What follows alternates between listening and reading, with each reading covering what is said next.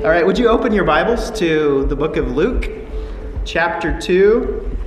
We'll be in Luke chapter 2 this morning, looking at this really neat account of Simeon and Anna, which maybe doesn't get as much attention uh, during the Christmas season, but one that I love very much. So, Luke chapter 2, and we'll be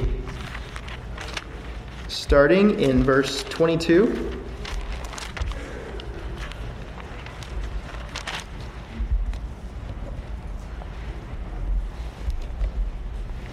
20. And I cannot find my place.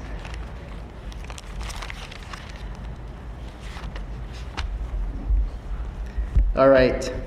Luke 2:22. Let me read this.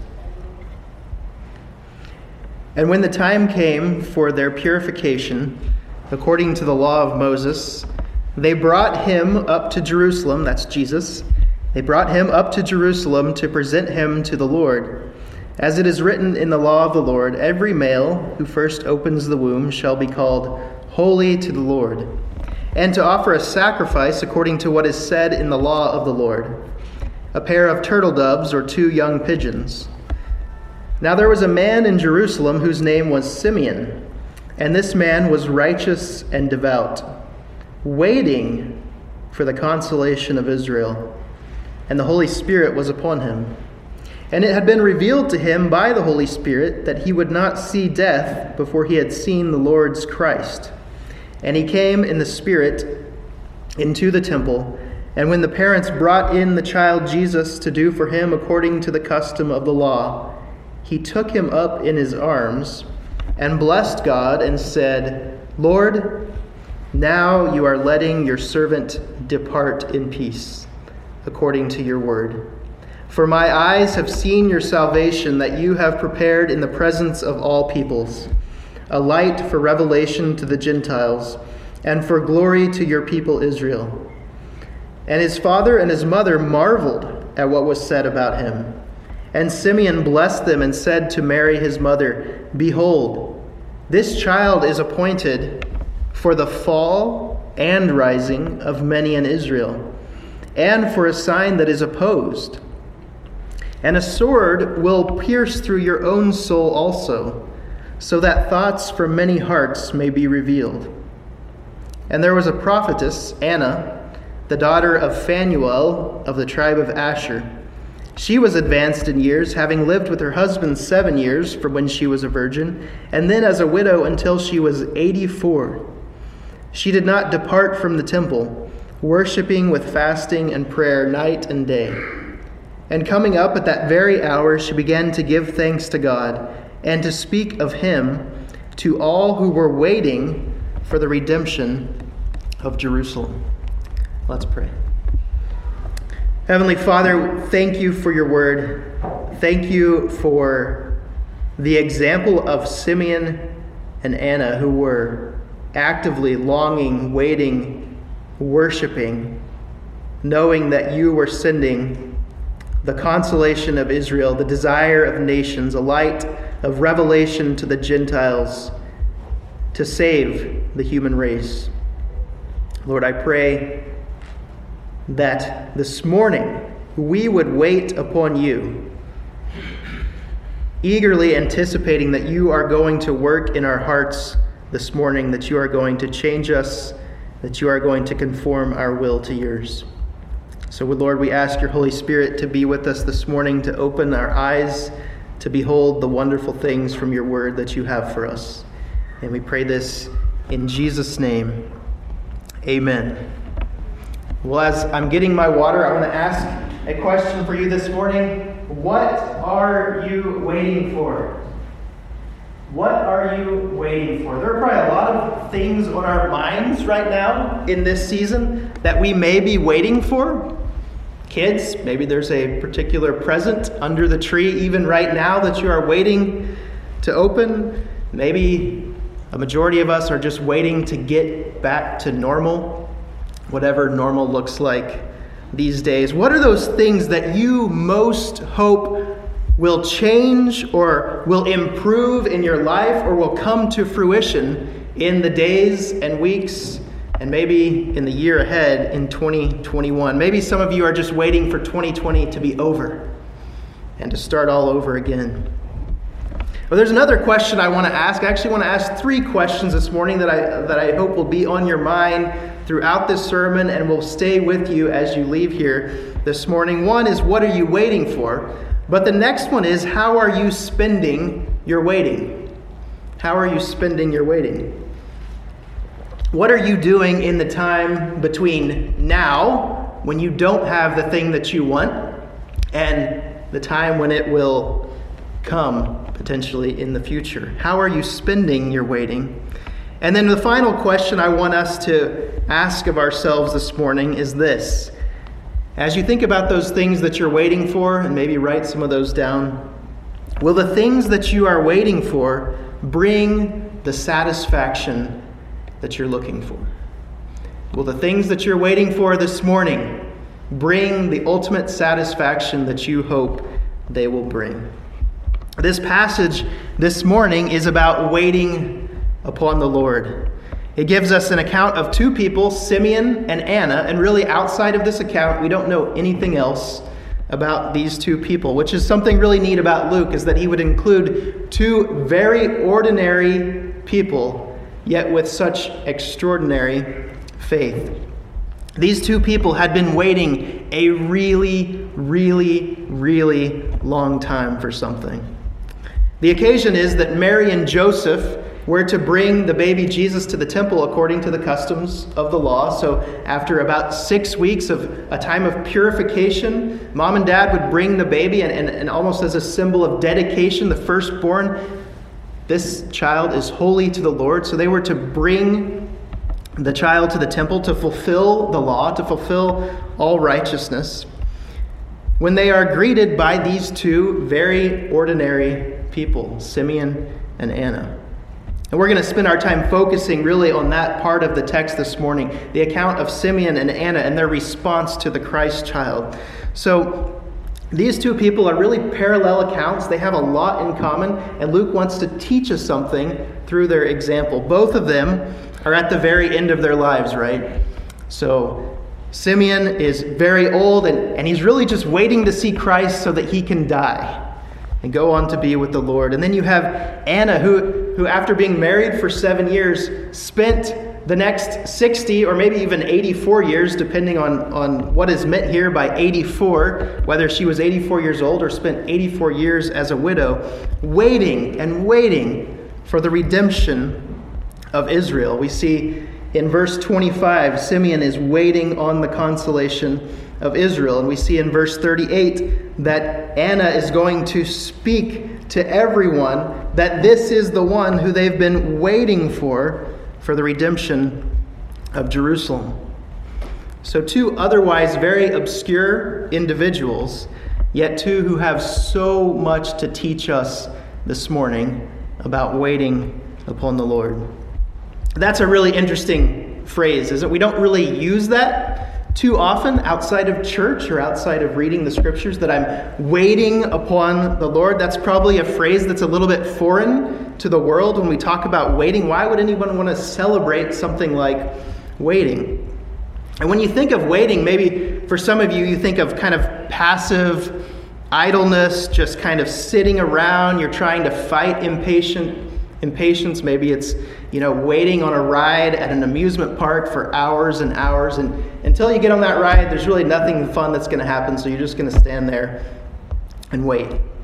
When we think of waiting, I think often it makes us think of something that we want but we don't yet have. Therefore, we are deprived. We're deprived of something. So it's it's sad to be waiting because we don't yet have the thing we want. And so it becomes more about what we're deprived of rather than what we are expecting to take hold of. So, right now, like I said, we are without the COVID cure, at least in a, a, widely distributed sense. We're without the vaccine, so we're just kind of waiting because we don't yet have what we really hope we will have. So, we're deprived.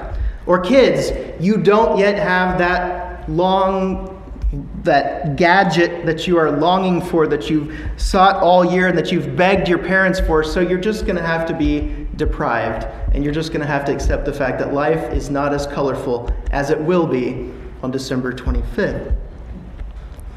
So we're without these things. We're without that dream job or that home or that new set of circumstances, and we're deprived. But biblical waiting is something completely different. Biblical waiting, by contrast, is far more about a posture of readiness to grab hold of God's promises. A posture of readiness, watching that says, God is doing something, I can't wait to take hold of it in full. And the best way I could capture this biblical sense of the term is just to break down the roots of this word waiting, which we see in verse 25 and 38, which literally means toward taking hold of something, approaching, leaning into, anticipating the taking hold of something, which is really cool. Because when you look down in verse 28 and you see Simeon taking hold of the Christ child in his arms, it's the same root word that's found back in waiting. So he can't wait to take hold of it. And in verse 28, he literally takes hold of what he's been waiting for his whole life. So, one of the things I wanted to do this morning is I just wanted to, to take some time to do kind of a, a biblical survey, a, a, brief summary through the scriptures. If you have that sheet, um, it's in your pew. There's this sheet that talks about, or that has the different verses um, for uh, a bit. There's somebody at the front door. If somebody would go let them in, I think it might be locked. Thank you, Troy.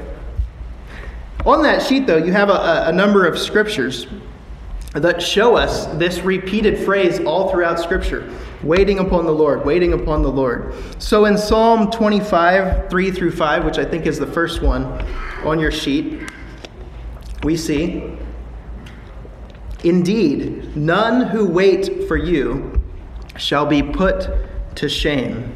And so the psalmist says, For you I wait all the day long. If you're waiting upon the Lord, you will never be put to shame. And then we have Psalm 27 14. Wait for the Lord, be strong, and let your heart take courage.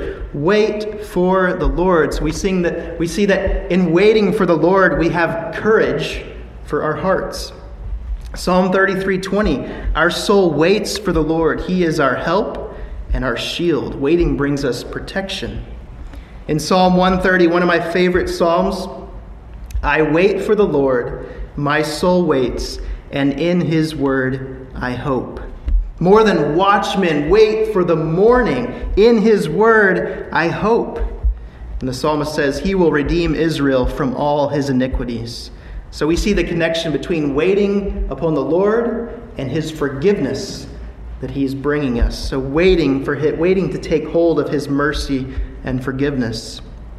Proverbs 8:34 Blessed is the one who listens to me, watching daily at my gates, waiting beside my doors. So when you think of waiting upon the Lord, think of an, an expectant watching to see what the Lord is going to do in your life. Skip ahead to Isaiah 40, 40 31. Some of, some of you will find this very familiar. But they who wait for the Lord shall renew their strength. They shall mount up with wings like eagles. They shall run and not be weary. They shall walk and not grow faint. They shall walk and not faint. So we see that waiting upon the Lord actually renews our strength by giving us a whole new perspective on what God is doing all around us. Then Titus 2 11 through 14. The grace of God has appeared, bringing salvation for all people, training us to renounce ungodliness and worldly passions, and to live self controlled, upright, and godly lives in the present age, waiting for our blessed hope, the appearing of the glory of our great God and Savior Jesus Christ, who gave himself to redeem us from all lawlessness and to purify for himself a people for his own possession who are zealous for good works. If you want to do a great Bible study, just search that word, waiting upon the Lord, and read all those instances in Scripture of what it means to wait upon the Lord. Just as a summary, I think we can say this To wait upon the Lord is to expectantly watch for God's work. To expectantly watch for God's work. To wait upon the Lord is to look forward to taking hold of his mercy and forgiveness in our lives. To wait upon the Lord is to have our strength renewed by remembering God's faithfulness. To wait upon the Lord is to watch for him to redeem your circumstances, which are beyond your power to redeem, and to watch him to do so in ways that are beyond your comprehension. Waiting on the Lord, we have to say, is an act of worship that says, Lord, you are working even when I can't always see it. So we see that Simeon and Anna understood this type of waiting on the Lord. They were actively, not passively sitting around, but actively devoted to waiting upon the Lord. And so I come back to this question how are you spending your waiting moments right now?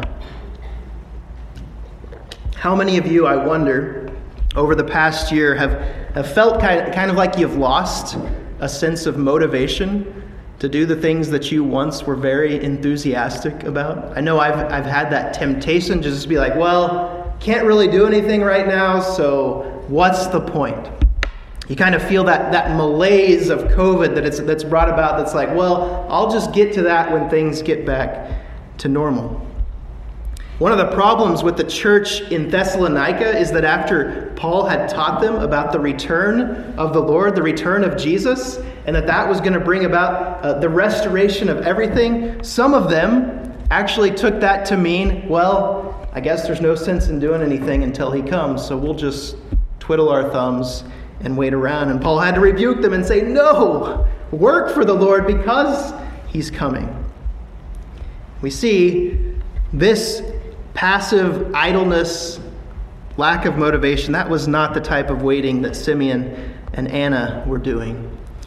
They were waiting with a passionate, expectant pursuit that God was going to deliver them from their sins when all around them there was chaos and, and, and, within the fray and, and likely roman soldiers walking around the temple and, and people saying all kinds of things. And maybe, maybe the messiah is never going to come. There's the, all this chaos. They're the ones who are stretching their head above still looking fixed eagerly awaiting jesus to come and rescue them. If you can kind of picture that right now in your own life, maybe it feels chaotic. Maybe it feels like there's a lot of confusion all around, a lot of the fog of war in your circumstances, but you want to be the one who's looking above it all to say, Christ, what are you doing through all of this right now?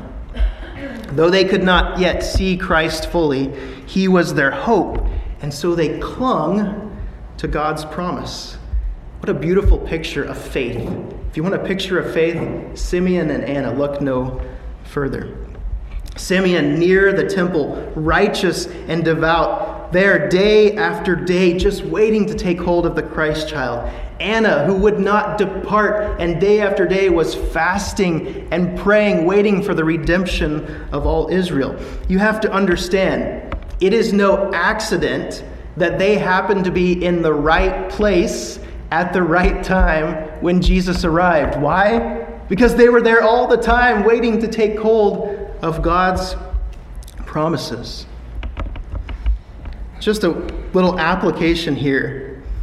When you are actively expecting God's redemption in your life, when you're actively expecting God's work in your life, you are far more likely to see it and to receive it when it comes.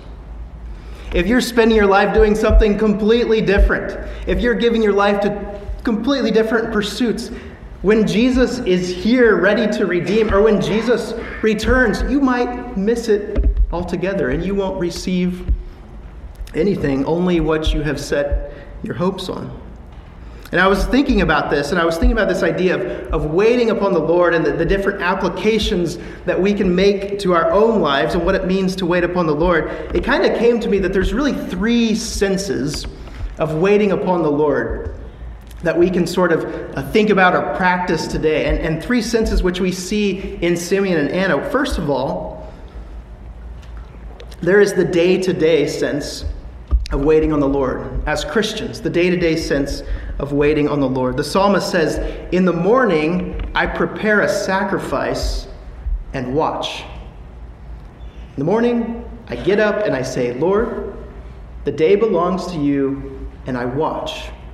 This day to day sense, think of it kind of like this. When you give the first fruits of your morning, to pouring over God's word and asking Him the questions Lord, how are you working in my life today? And you meditate and you begin to look into the way that you will spend your day, whether you're going to work or whether you're going to school or whether in the home, and you say, Lord, show me what it is you want me to do. That type of waiting upon the Lord guarantees you that you are going to see him work. You are going to find opportunities that you would not have found apart from coming to Him each morning like that. So there's the day to day sense.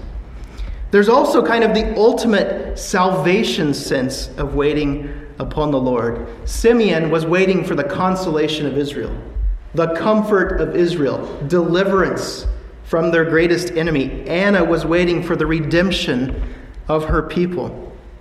If I seek salvation, if I seek redemption, if I seek the forgiveness of sins in Christ, I will never be disappointed. But what I will find there is mercy and compassion that is enough to deliver me, to free me from my sins, to free me from my fears. Peace that cannot be explained in any other way. Reconciliation with God our Father. That's what it means to wait upon the Lord in the salvation sense. Some people may think that they have no need of forgiveness, that there's really nothing that they need to be forgiven of. And so they won't find the forgiveness of Christ. They will never know, they will never experience the compassion that Christ brings and the deliverance that he brings from sin. Still, others may think that they are so bad that they have sinned in such a great way that they are actually now beyond the forgiveness of Christ.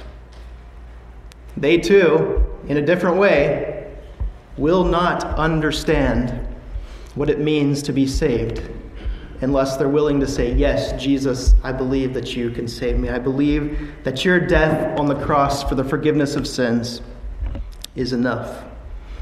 Then there's the final sense of waiting upon the Lord. Again, a Christian waiting that we have, and that is waiting for our blessed hope of the appearing of the glory of our God and Savior, Jesus Christ.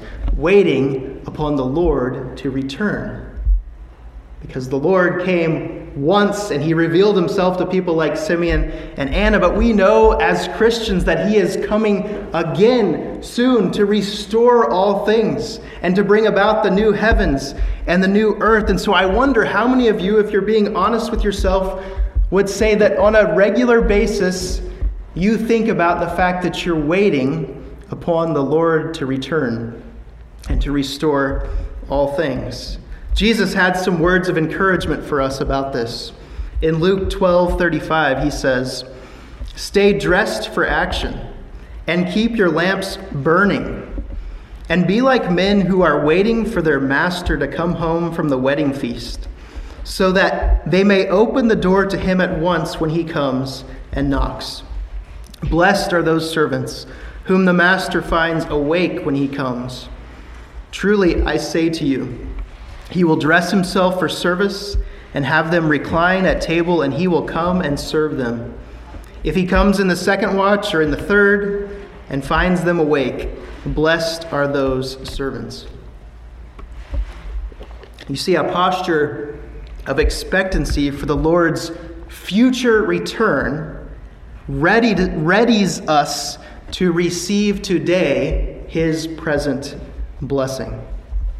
Simeon and Anna were dressed for action.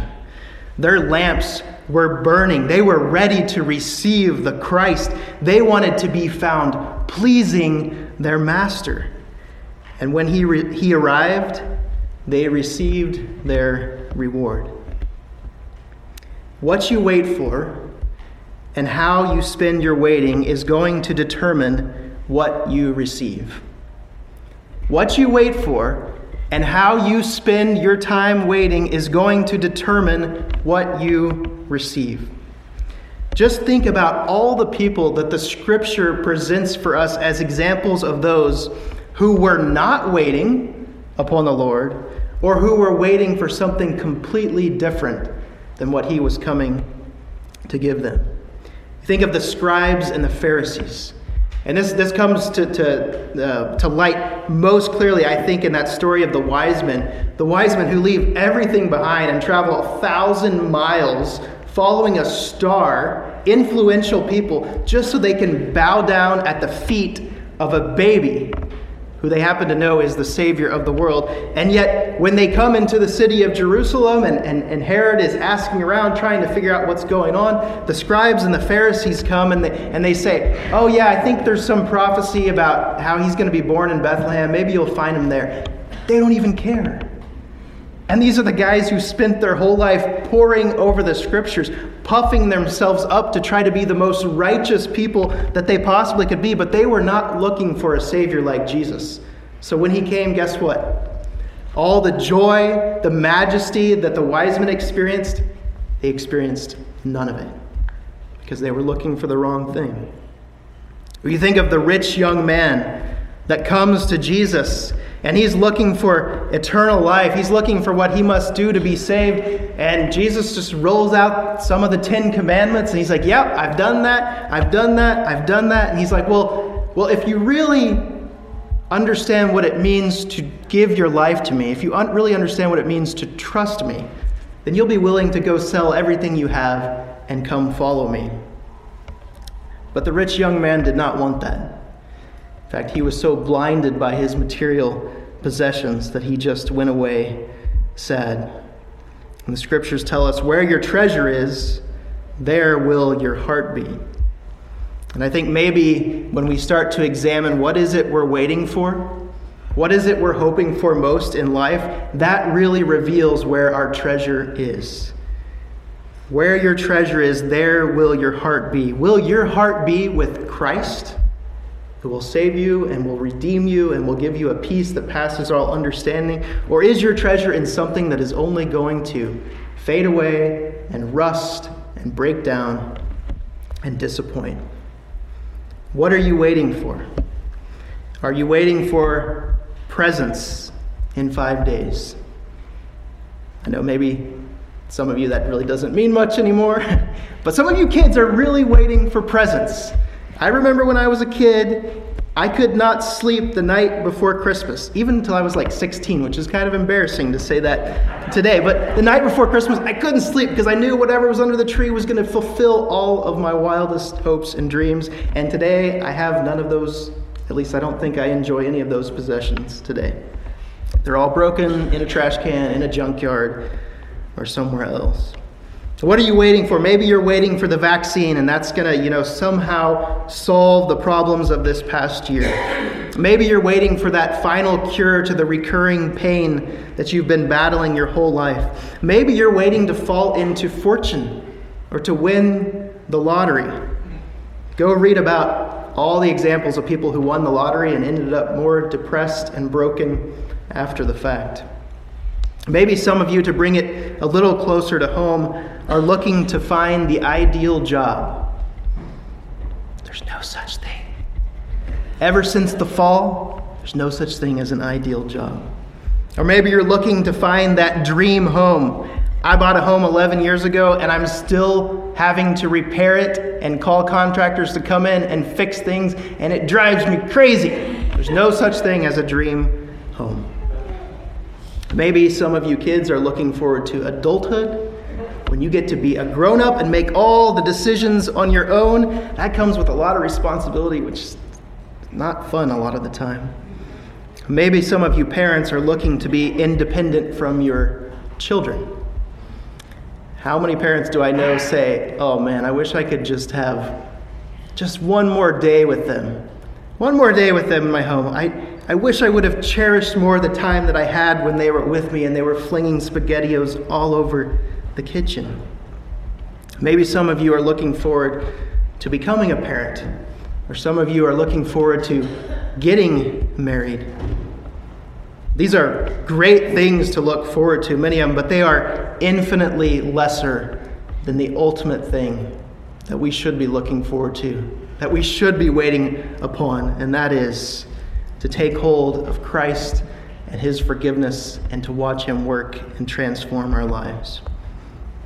Just imagine all the other things that Simeon and Anna probably would have been waiting for in their lives. Anna, after being married for seven years, a widow, maybe looking for a husband to rescue her, to change her circumstances.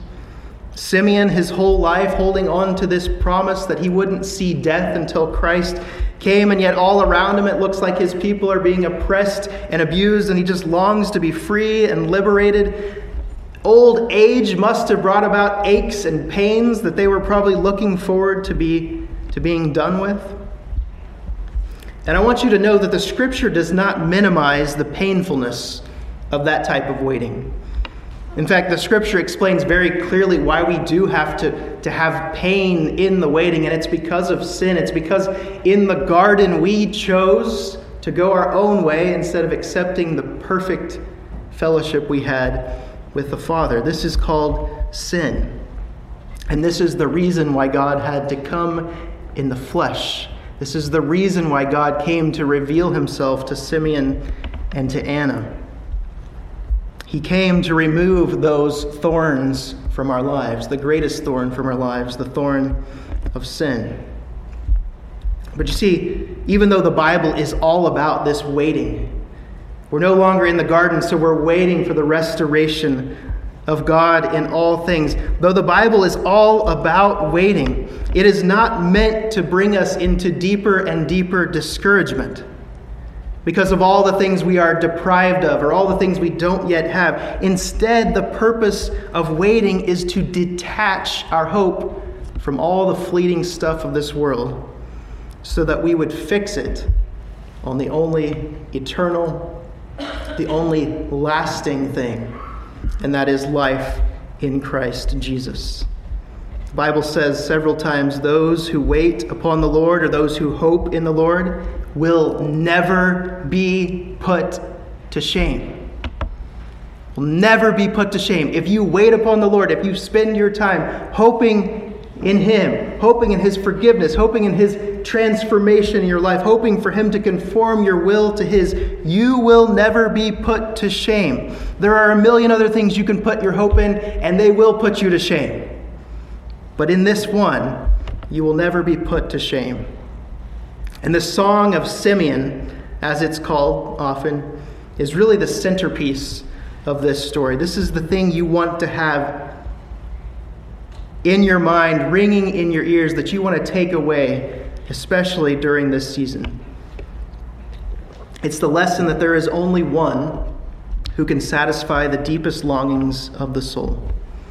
So if you look with me in verse 29, we'll read this together. It says, Lord, and this word Lord, very unique usage of the word Lord, only used one other time in the scriptures. This is the Lord that means you have all authority over everything, and I am your servant ready to do your will. Lord, you are now letting your servant depart in peace.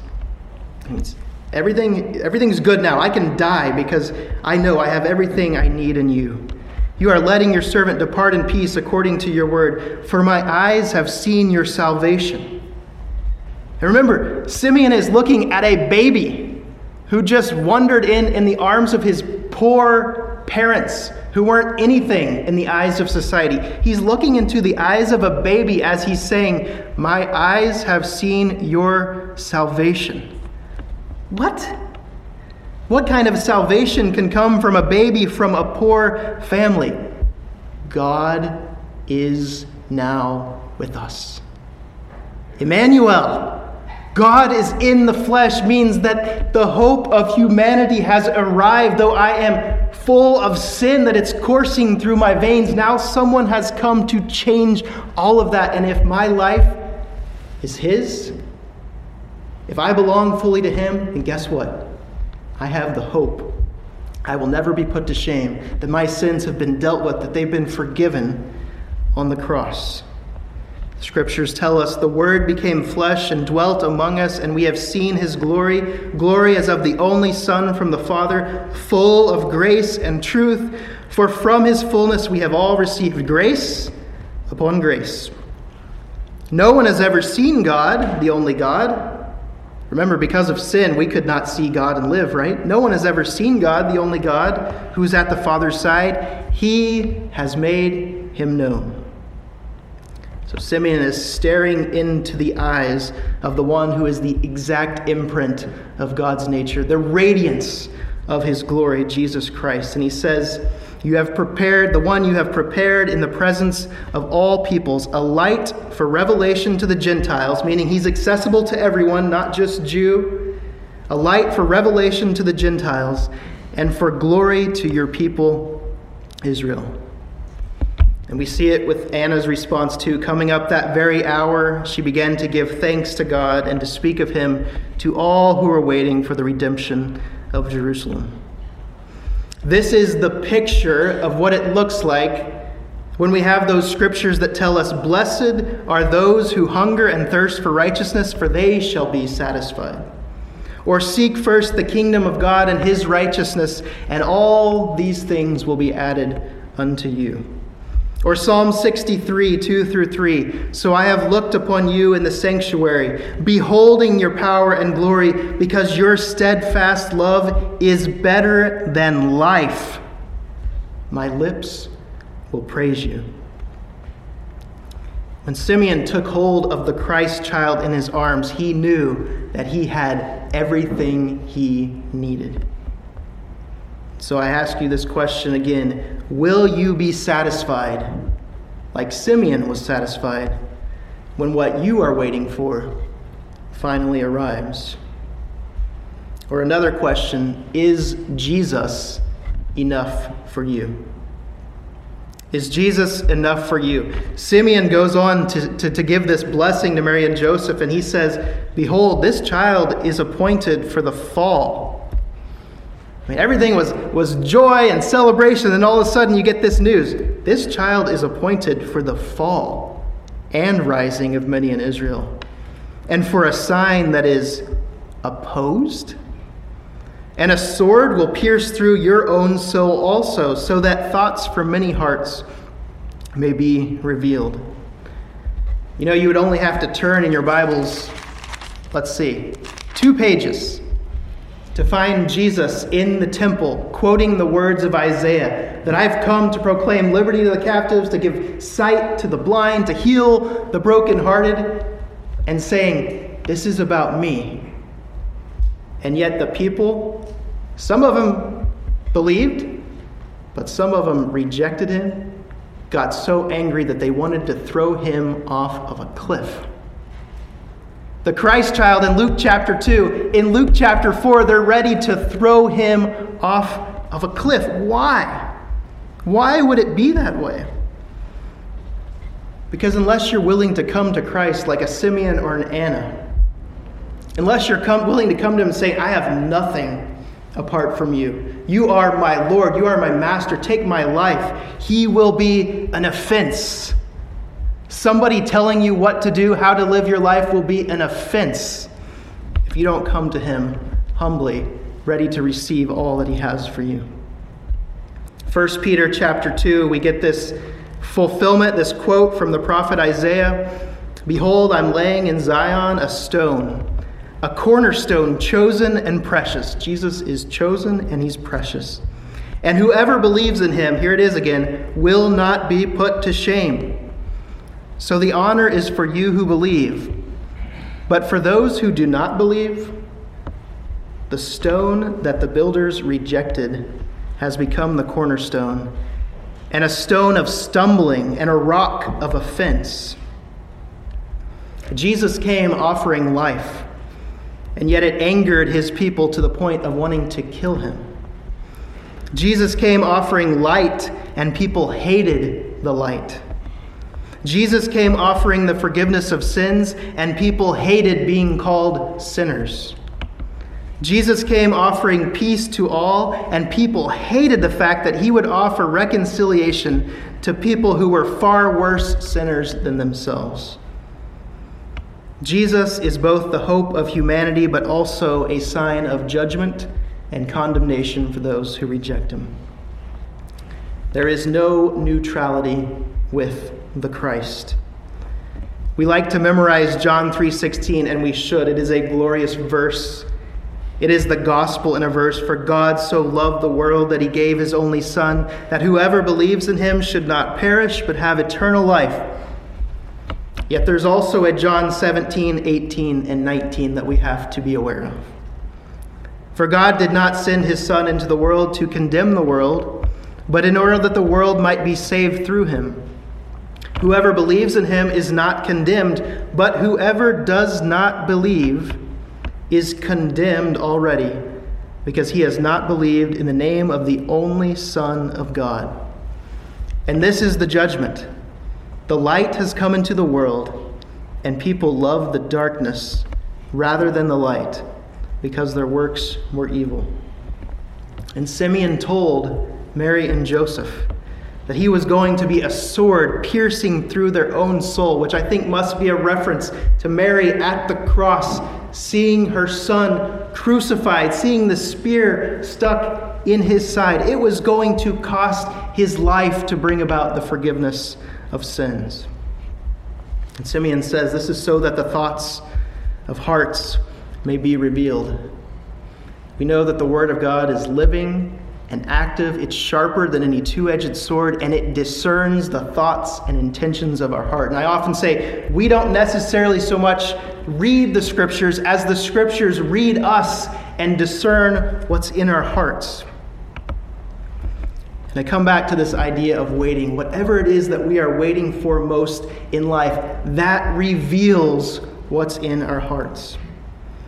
If the deepest longings of your soul are temporal or they are bound to this earth, then the idea of salvation from sin will not give you consolation in any way, shape, or form. Jesus will be something else to you.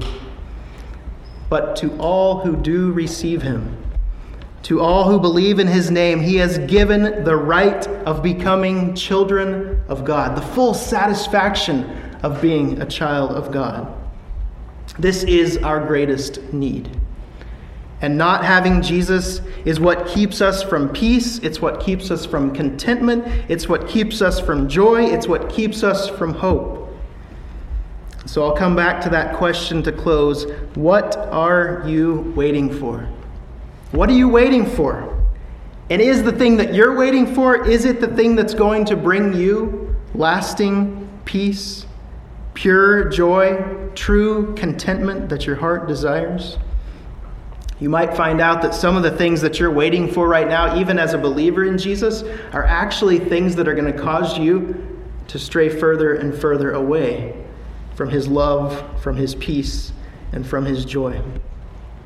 But there's one type of waiting that will always be worth the wait. There's one type of waiting that will never leave you unsatisfied. There's one type of waiting that if you make it your practice, you will learn to say, like Simeon, Lord, now your servant can depart in peace because I have everything I need.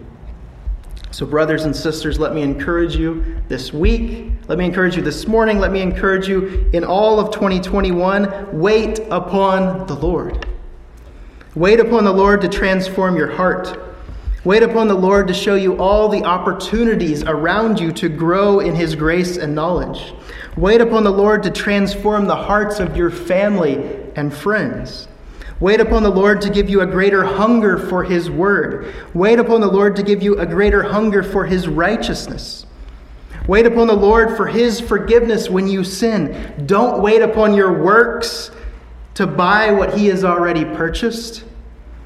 Wait upon the Lord for the consolation that only He can give in the midst of waiting for everything else. And when you wait, wait with arms wide open, like Simeon's, ready to receive from Him and take hold of the greatest gift He's ever given Jesus Christ. My prayer for us is that we would have hearts like Simeon and Anna that sing with joy over and over again Come, thou long expected Jesus born to set your people free. From our sins and fears, release us. Let us find our rest in Thee. Israel's strength and consolation, hope of all the earth, you are. Dear desire of every nation, joy of every longing heart.